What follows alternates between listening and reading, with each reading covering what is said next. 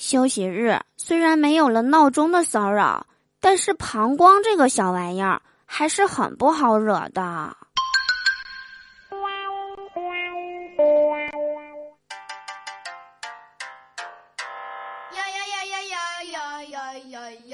Hello，手机那边，我最亲爱的你，想我了吗？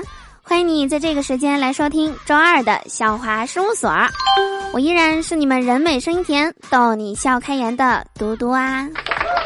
喜欢我的话，别忘了打开喜马拉雅首页搜索并订阅我的个人专辑《嘟嘟说笑话》，或者每天晚上七点，我会在喜马拉雅上进行直播。想和我近距离互动的小伙伴们，快来找我玩吧！这不又快过年了嘛，我妈又开始张罗给我相亲了。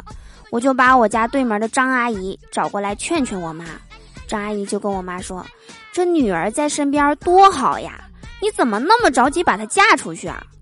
我妈瞅了我一眼就说：“我没觉得她哪儿好啊，我甚至都有点觉得她有点烦人。”张阿姨愣了一下，然后说：“既然她这么不好，为什么还要嫁祸给别人家呢？你这么做心里不会痛吗？”记得我上大学的时候啊，我爸就特别反对我谈恋爱。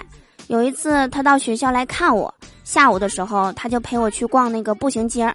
谁知道在那个服装店里面呢，就看到了一个我一直都非常喜欢的学长，我就偷瞄了他一眼。谁知道这个学长呢，也在偷偷的看着我。我爸就好像感觉到了，突然就拥着我的肩膀和我说：“宝贝儿，难得我瞒着媳妇儿来看你一次。”你要是有什么喜欢的，咱们就随便买。所以呀，我大学这几年来根本就没有人敢跟我谈恋爱。毕业了之后呀，我也一直单身，身边也没有个男朋友。前两天家庭聚会的时候，我奶就特别生气的跟我说：“你到底什么时候找对象结婚呢？”我给你结婚准备的红包，存银行的利息都快一千块钱了。早知道你这样，我当初还不如存死期了呢。嗯，你们帮我算一算，我奶这是给我准备了多少红包啊？随后啊，今天我就被我姑姑拉着去相亲，结果发现对方竟然是我上高中时候特别喜欢的一个学长。我们当时啊都假装不认识，但是男方的妈妈一直在夸我，说我文文静静的，说话又得体。哼，但是啊，我的内心的想法却是，阿姨呀，你是不是忘了之前上学那会儿，放学在学校门口堵我说我影响你儿子考大学了？现在倒好，找不着媳妇儿了吧？主动把你儿子送上门来了。都说啊。属狗的找女朋友啊，是真的不容易。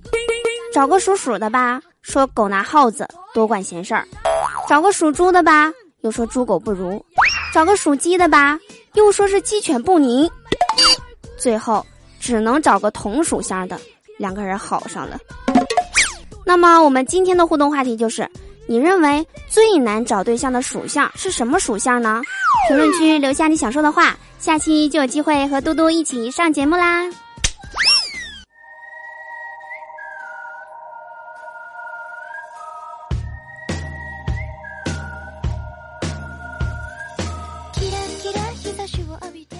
欢迎回来，你现在收听到的依然是何以解忧，唯有嘟妞的笑话事务所，我依然是你们超级无敌可爱至极的嘟嘟啊！接下来呢，我们一起来关注一下上期节目中大家的精彩留言。我们上期节目的互动话题是：如果说可以向五年前的自己打一分钟的电话，你会说些什么呢？好日子留言说：我会让他养猪，一定要养猪，养到二零一九年，你就会明白了。不错，是一种发财之道啊。居居咕咕留言说：你现在就去要你暗恋的女生的电话。等毕业了，你就知道我这么做是为了什么？难道是为了以后打号段可以多一个有效客户？莹莹留言说：“我会告诉五年前的自己，一定要在嘟嘟还上学的时候早点找到他，先下手为强嘛，不然等他毕业了，花好多钱都找不到他呀。找我还不容易吗？